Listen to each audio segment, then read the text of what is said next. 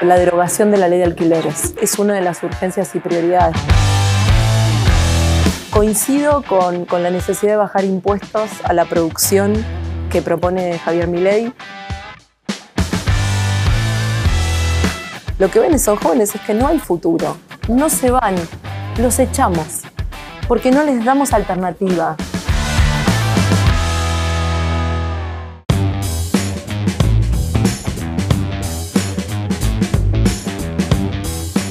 Gonzalo Sánchez aquí en la redacción de Clarín, con María Eugenia Vidal, candidata a diputada nacional por la ciudad de Buenos Aires, con Juntos por el Cambio. Buenas, ¿cómo le va? ¿Cómo estás? ¿Cómo están los ¿Cómo dos? vas? ¿Bien? Muy bien. María Eugenia, ¿qué vas a hacer, cómo te imaginas, la noche del 14 de noviembre, cuando se cierre todo ya? Y lo que se esperan son los resultados. Bueno, siempre hay nervios en ese momento, ¿no? Ojalá podamos sentir algo parecido a lo que millones de argentinos sentimos el 12 de septiembre y sobre todo el 13, ¿no? Como que nos despertamos con cierto alivio. Hubo millones que dijimos, ah, no estábamos solos. Esto que yo sentía, lo sentía la mayoría, ¿no? Y entonces recuperás esperanza, recuperás fuerzas, porque sentís que, que se basta, que dijiste, no lo dijiste solo, lo dijeron millones. Ojalá que se haga aún más fuerte, porque después del 12 de septiembre, lamentablemente, el gobierno no escuchó, no escuchó ese voto, empezó a pelearse por el poder, armó el plan platita pensando que podía comprar votos, siguió con las mismas recetas que fallaron en el pasado, como el congelamiento de precios, siguió la improvisación y el parche. Ojalá que el 14 ese grito sea aún más fuerte, de manera que el gobierno escuche, y si no escucha, que los argentinos sepan que van a tener una oposición seria y constructiva, con un bloque ojalá de 120 diputados, que le pueda poner freno al disparate y que pueda llevar su agenda de temas, no a la agenda de la reforma judicial o del procurador, que son todos temas que le importan a quien está en el poder, pero no a la gente. A la gente le importa la educación, le importa el trabajo, le importa la seguridad, quiere que eso se discuta en el Congreso. ¿Y qué es justamente eso? ¿Qué es aquello que no puede esperar? Lo primero que tenés que presentar o tratar como legisladora. Bueno, nosotros tenemos dos prioridades ahí. Una es la, la, derogación de la ley de alquileres. Después de haber recorrido tanto la ciudad durante tantos meses y haber escuchado a inquilinos y a propietarios que nos dicen, por favor, deroguen esa ley, eh, es una de las urgencias y prioridades, porque la gente no se puede mudar, no encuentra el lugar donde vivir, muchas propiedades se retiraron en alquiler, es una ley que no sirvió claramente. Y la segunda es la ley de emergencia educativa, que es más de fondo, ¿no? porque tiene que ver con recuperar al millón trescientos mil chicos que dejaron la escuela en pandemia, que no podemos darnos el lujo de que no vuelvan. Entonces tenemos que ir a buscarlos, en la ciudad hay un modelo de cómo hacerlo, lo está haciendo, la mitad de los que habían dejado ya volvieron, queremos hacerlo con una ley en todo el país y también queremos que empiecen a incorporarse en el secundario prácticas formativas para el trabajo, porque el trabajo también es otra urgencia que no puede esperar. Y sobre todo en jóvenes es un problema grave, así que ahí estamos proponiendo que ya en el secundario haya prácticas formativas de trabajo, porque se educa para trabajar y porque cuando los chicos tienen 18 o 20 años y buscan su primer trabajo les dicen que no, porque no tienen experiencia. ¿Y qué vas a hacer con tres temas que son precios, dólar y la inflación? Bueno, primero es importante ser honestos con la gente, ¿no? El Congreso no define el plan económico de un país. El plan económico de un país es responsabilidad del presidente, del ministro de Economía y de su equipo económico. El Congreso vota el presupuesto, vota impuestos, por supuesto que puede discutir proyectos de ley como los que acaba de, de, decir, o por ejemplo que se bajen los impuestos laborales a cada pyme que tome un nuevo trabajador para fomentar el trabajo, que es otro proyecto que tenemos, o la independencia del Banco Central, que propone Martín Tetaz, eh, que dice, si tenemos un Banco Central independiente, el presidente no tiene tanta facultad para emitir y eso va a reducir la inflación como hacen otros países del mundo. Pero el plan económico, el dólar, la inflación, esos temas son responsabilidad del Poder Ejecutivo y desde hace dos años que no presentan un plan. Ojalá que este voto del 14 de septiembre también sea una alerta para que de una vez por todas nos presenten un rumbo y un camino, ¿no? Porque quedan dos años de gobierno por delante y hay que definir una política económica clara y no seguir recurriendo al parche, al manotazo de ahogado, al vamos viendo, porque ese vamos viendo cada vez nos trae más pobreza, más inflación y más desocupación. María Eugenia, por este ciclo están desfilando todos tus adversarios políticos, todos tus rivales. Todos vienen acá y se desnudan, digamos, delante de cámara. Y vemos también sus fortalezas y sus debilidades. ¿Vos hay algo que les envidies a alguno de ellos? ¿Hay algo que envidies, que reconozca fortalezas en ellos? Eh, a ver, no, envidia, la envidia no es un sentimiento muy, muy valorado, digamos, no, no, no, soy, no soy envidiosa, tengo esa suerte, digamos, no soy una persona que está como... Pero tal vez me parece bueno hablar de proyectos, más que de fortalezas como en términos personales. Eh, coincido con, la necesidad de bajar impuestos a la producción que propone Javier Milei. Coincido con la necesidad de poner en agenda el tema de cambio climático que propone Santoro eh, me parece muy bien que Miriam Bregman le diga a la ciudad que tiene que mejorar la situación de enfermería y de hecho Fernán Quiroz está trabajando en un proyecto que va a presentar pronto para jerarquizar a los enfermeros de la ciudad. Digamos, creo que en esos temas eh, coincido. Después ellos en términos personales prefiero no, no calificarlos vos sos igualmente parte de un lado de la grieta, de la grieta política que hay hoy en la Argentina, no porque vos la fomentes, pero estás en esta cosa de macrismo, kirchnerismo. ¿Cómo propones eh, terminar con esa grieta? ¿Qué, ¿Qué leyes impondrías? ¿Cómo te plantarías? Mira, a mí me parece que uno puede discutir ideas, puede discutir proyectos, hasta políticas económicas, sociales, productivas, lo que no puedes negociar son valores. Y hay como una pérdida de valores muy fuerte, eh, sobre todo en los últimos dos años, donde se habilitó la mentira, se habilitó el privilegio de estar por encima de la ley, se habilita la improvisación como forma de gobierno. Lo que es importante que la gente sepa del bloque de Juntos por el Cambio es que hay un código postal, un lugar donde siempre vamos a estar, no importa qué proyecto se discuta. Los chicos en la escuela aprendiendo, no adoctrinándose. Y en la escuela, la presencialidad no es negociable. Los padres y los jóvenes que quieren progresar, el camino es el trabajo. No hay otro camino. No es ni un plan, ni es un atajo, ni es una jubilación anticipada a los 50 cuando vivís hasta los 90. El camino es el trabajo. Los chorros o los delincuentes tienen que estar presos. No importa si son políticos o si este, viven en el último barrio de la Argentina. Tienen que estar presos. La ley está para ser cumplida. Y la política tiene que mostrar ejemplaridad y no tener privilegios. En esa cancha nos podemos poner de acuerdo, pero es en esa cancha. No puedes correrte de esos lugares, porque esos lugares es el que define quién sos y quiénes somos los argentinos y cuál es nuestra historia. Creo que lo que pasó el último año, cuando encierran a nuestros hijos y no los dejan ir a la escuela, cuando le ajustan con una nueva fórmula previsional las jubilaciones a nuestros abuelos, cuando dejan esperando la vacuna a nuestros padres por comprar mal y tarde y vacunarse primero ellos, estamos discutiendo valores, no es una grieta porque no te pones de acuerdo en tal política productiva o en otra o en qué sector de la economía vas a empujar. Es una, es una diferencia profunda, ¿no? Y eso no es negociable para mí. Vamos a hacer una especie de ping-pong para ver tus definiciones y el nivel de contundencia. Dale, perfecto. Son temas que eventualmente podrían ser un debate parlamentario, ¿no? ¿Y qué harías con esos temas una vez que estuvieras en el, en el Parlamento? Piquetes. No, estoy en contra de los picotes. De hecho, los cortes eran mucho menores cuando nosotros fuimos gobierno, en parte porque había algo que no hay hoy, que es coordinación entre los ministerios de seguridad de la ciudad, la provincia y la nación. Algo tan sencillo como esto. Eh, el carril de Metrobús se respetó, en el 2019 tuvimos menos cortes en la ciudad. ¿Y por qué pasaba esto? Porque había un gobierno de la provincia que ya frenaba el ingreso en el puente Porredón, porque había un gobierno nacional que compartía el control de los accesos y todo eso hacía que los cortes fueran mucho menos de los que son hoy. ¿Control de precios? No, no, definitivamente no, pero no es una opinión personal. Desde 1970 para acá hubo 10 congelamientos de precios en distintos gobiernos de distintos signos eh, partidario y político. Ninguno funcionó.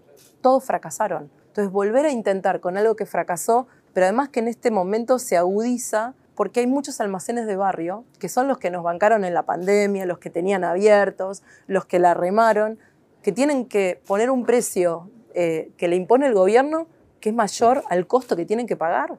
¿Qué queremos? ¿Fundir al que trabaja? ¿Fundir al que da trabajo? Esta Argentina muchas veces parece pensada para ir en contra de la pyme. para ir en contra del que quiere crecer. No hay pyme, no hay bar, no hay restaurante, no hay comercio que yo no haya recorrido en esta ciudad que no me diga tengo miedo de dar trabajo. Por los impuestos que me ahogan, por la industria del juicio laboral, porque no sé qué va a pasar mañana, no tengo ni reglas, ni previsibilidad, ni certeza.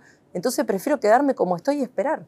Y así están miles de pymes en la Argentina que podrían darle trabajo a la mitad de los desocupados que tienen menos de 29 años, que entonces como no tienen trabajo, como no pueden alquilar, como no sienten que tienen futuro, empiezan a mirar Ezeiza y los que no pueden salir por Ezeiza sienten que no hay un lugar para ellos en este país. Entonces, eh, la verdad que definitivamente congelamiento de precios no es el camino. Otro tema que crispa bastante y divide aguas, la cuestión mapuche.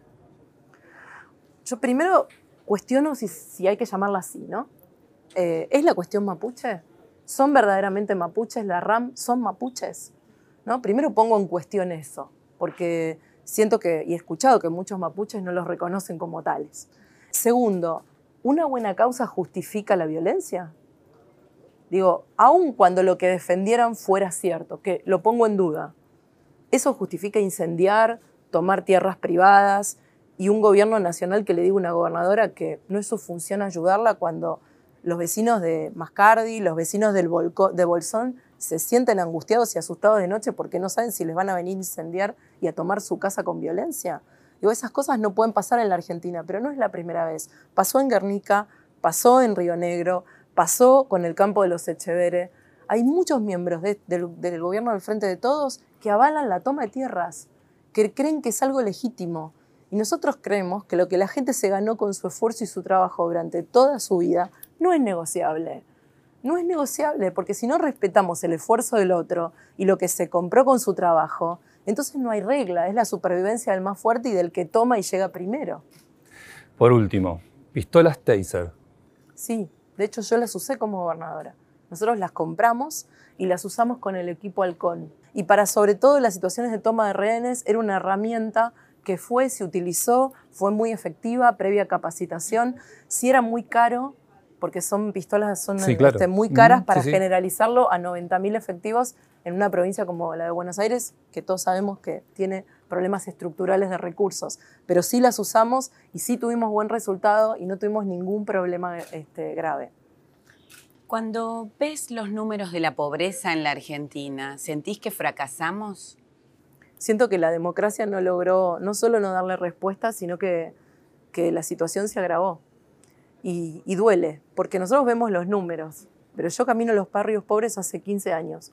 Duele porque son historias, porque tienen cara, tienen nombre, tienen hijos, eh, tienen un no futuro, eh, porque cuando vivís sin agua, sin cloacas, eh, cuando tu hijo no tiene trabajo y no tiene posibilidad de conseguirlo y ni siquiera puedes dar una dirección, eso duele, interpela. A todos los políticos nos tiene que interpelar. Porque eso vos preguntabas que no puede esperar, y no puede esperar. Pero la salida es el trabajo y es tan obvio que es el trabajo, que ellos mismos lo saben. Mira, hoy cuando fui al Playón Fraga me pasó una cosa muy conmovedora. Estaba hablando con mujeres y fui a, ver a una, a una mujer que vino de Perú, que se instaló ahí, que armó su comercio y que la rema todos los días y que nunca tuvo un plan. Y se me acercó otra mujer y estaba vestida con el uniforme de trabajo y me dijo, me agarró la ropa así de ella y me dijo, esta es mi dignidad, me dijo.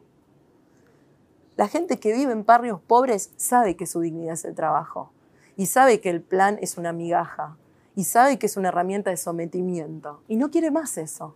Por eso uno de nuestros proyectos en el Congreso es arrancar por los 200.000 jóvenes que hoy tienen menos de 24 años y cobran un plan del Estado y proponerles que vayan a trabajar a una pyme a cambio de ese plan. El otro día en una reunión de vecinos me lo propuso el dueño de un taller eh, Ricardo, ahí en Flores, justo ayer que nos, reunimos con vecinos en Flores y me dice, yo quiero enseñar el oficio a los chicos que cobran un plan. Y yo le dije, bueno, tenemos un proyecto donde alguno de estos jóvenes podría ir a tu taller, estar un año, hacer una práctica laboral a cambio del plan, y si después de un año vos estás conforme y lo querés tomar, te damos exención impositiva en, en los impuestos al trabajo los siguientes dos años, y te dejamos que por los siguientes dos años el plan sea parte del salario, obviamente un salario más alto. Y es un camino, es empezar un camino para empezar a salir del plan de una manera seria, ordenada, porque no puede ser que la respuesta del Estado cuando tenés menos de 24 años sea un plan. Estamos muy acostumbrados en la Argentina a los nepotismos y a la continuidad en el cargo público. Vemos que se elegan, se heredan los cargos públicos prácticamente, en muchos casos. ¿Vos crees que debería haber, por ejemplo, un condicionamiento de tiempo, un límite de tiempo para estar en la función pública? Bueno, de hecho, nosotros derogamos cuando estábamos en la provincia la ley de, de reelección indefinida. Hoy no hay ningún cargo público en la provincia de Buenos Aires que pueda tener más de dos mandatos. Y en el 2023 va a haber una renovación de la mayor parte de los intendentes con eso. Se acabaron los intendentes que estaban, los varones del conurbano de 25 años, se acabaron. Yo creo que, quedarte mucho tiempo en el poder es malo, que te aleja de la gente, que te quita perspectiva, que te impide la renovación, por más buen gobernante que seas. Así que yo creo que eso debería funcionar en todo el país y para todos los cargos. Damos vuelta de página y refrescamos un poquito. Em, la política es ha sido incapaz de presentarle una alternativa a los jóvenes? ¿Sentís que hay dificultades para captar el voto joven, ese que por ahí hoy vemos que lo tiene mi ley eh, y que cuesta y que lo ha perdido el frente de todos de pronto y que Juntos por el Cambio le teme a la pérdida de ese voto? Yo siento por haber hablado con muchísimos jóvenes y haber escuchado a lo largo de toda esta campaña con muchísimos jóvenes de esta ciudad que que los que los jóvenes sienten no ven futuro. Mm. Sienten que no se pueden ir a vivir solos, sienten que no saben, si tienen una carrera universitaria, no saben de qué van a trabajar, si terminan el secundario y no pueden seguir estudiando, no consiguen trabajo, no, no ven un camino de progreso. Y ven a sus padres rompiéndose el alma todos los días, no para crecer y progresar, para duras penas mantener lo que tienen, ¿no? Y cada vez ni siquiera sin poder elegir una marca de leche cuando van al supermercado. Esa es la realidad de muchos argentinos hoy. Y esa es la realidad que ven nuestros hijos. Yo tengo una hija que esta semana va a cumplir 21 años. Digo, nuestros hijos ven eso de nosotros. ¿Ella qué te dice de la política? Eh, ella estudia ciencias políticas, así que está más metida, pero y quiere un país mejor. Probablemente ella no, no quiere irse del país porque apuesta acá a la Argentina, pero lo que ven esos jóvenes, sin este, particularizar en Camila, lo que ven esos jóvenes es que no hay futuro, que no ven un camino de salida. Entonces ahí empieza, bueno, me voy a otro país. ¿A dónde? A donde sea. No se van, los echamos, porque no les damos alternativa. Y eso le pasa a todos, ¿no? Entonces, por eso la política se, se siente interpelada por los jóvenes. Ahora, lo que hay que hacer es darles respuestas concretas. Nosotros con la ley de empleo, con el cambio en la ley de educación, con la derogación de la ley de alquileres, lo que tratamos es de que sientan que tenemos la agenda de lo que les preocupa y que vamos a trabajar en el Congreso por cambiarlo y que elijan quedarse, porque queremos que elijan la Argentina. Un tema de agenda que tiene que ver con los jóvenes y también con los adultos es el cannabis.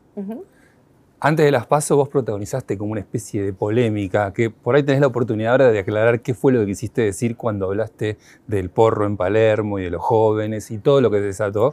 Y también preguntarte si estás eventualmente a favor de la legalización en todo sentido, recreativo, terapéutico. Dame tu punto de vista y aclará lo de la previa de las pasos. Bueno, primero decir que el cannabis medicinal ya es legal, Y que está muy bien y que hay mucha gente que, que lo necesita y que, y que, está bien que tenga un uso medicinal. Me parece que, que, eso es indiscutible. Eh, luego está el debate sobre la legalización o no de la marihuana. Yo creo que eh, ese es un debate y yo lo digo desde un lugar y desde una historia. Así como digo que hace 15 años camino en los barrios más pobres, eh, yo he visto lo que el narcotráfico le hizo a muchos jóvenes en este país. y, y la marihuana, no para todos, pero para algunos sí es droga de inicio. Entonces creo que no estamos listos para eso. Por eso votaría en contra de la despenalización. No tiene que ver con, eh, y lo vuelvo a decir, con el barrio donde consumís, sino sobre si tenés un proyecto de vida eh, y un proyecto que te contenga. ¿no? Y muchas veces muchos jóvenes no lo tienen.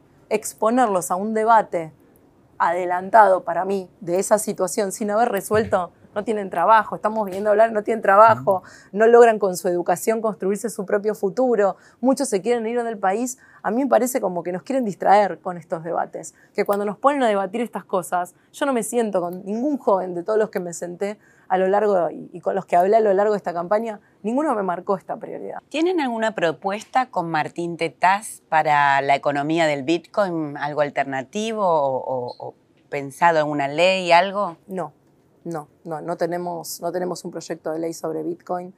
Eh, no aún.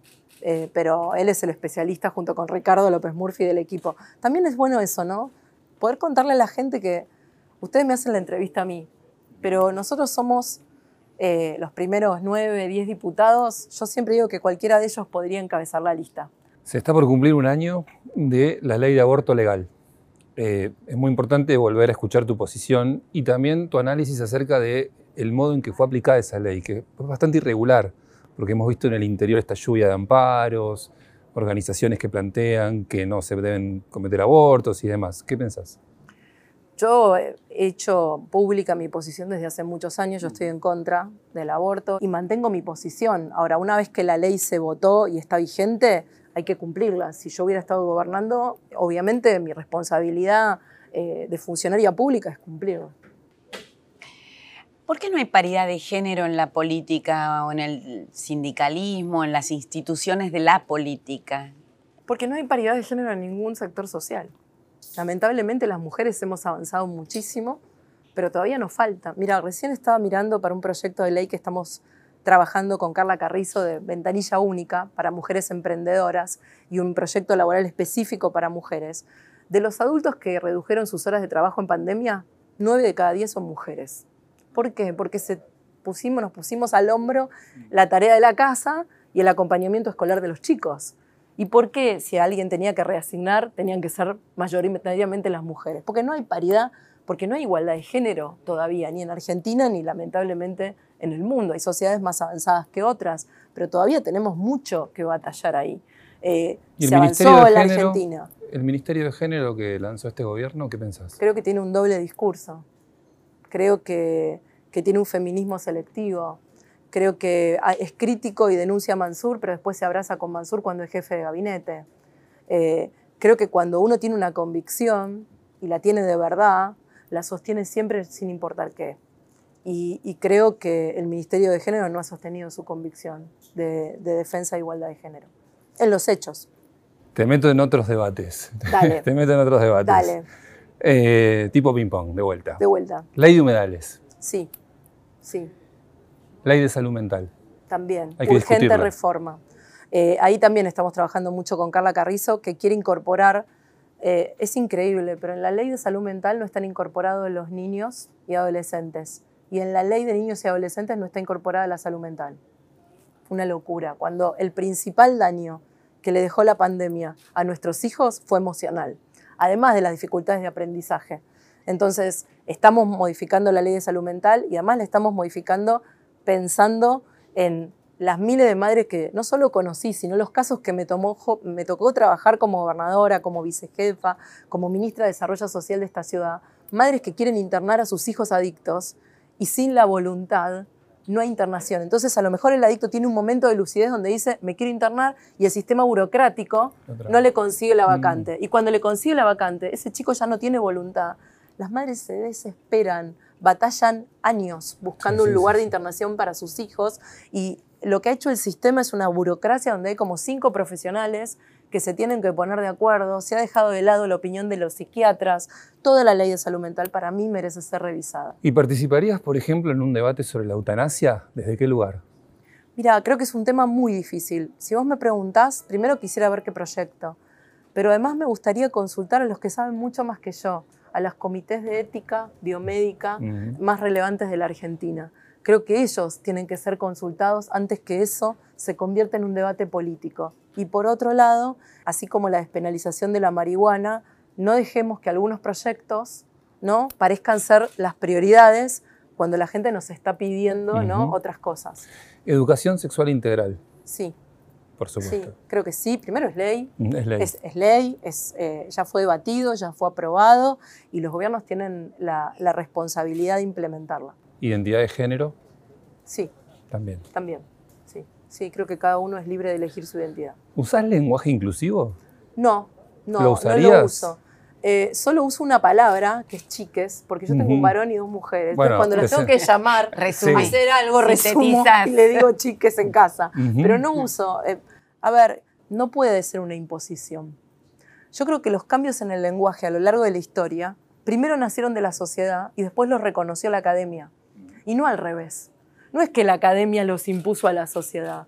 El lenguaje va a ser efectivamente asumido cuando efectivamente la sociedad lo tome y lo naturalice y después en todo caso se discutirá en el ámbito académico. Hoy siento que con el lenguaje queremos ser al revés. De vuelta también me parece como otro de, los, de las cortinas de humo que nos ponen para no discutir lo relevante, ¿no? Y yo les digo a la gente, yo no me voy a distraer. A mí no me van a distraer porque mi trabajo, si me eligen como diputada, y mi banca no es mía, es del que me elige. Y yo tengo que llevar la agenda que les preocupan a los que me eligen. Y te aseguro que todos esos temas no me los planteó nadie durante la campaña, pero el oficialismo nos instala como si hubiera un debate real en la sociedad sobre eso, cuando no lo hay.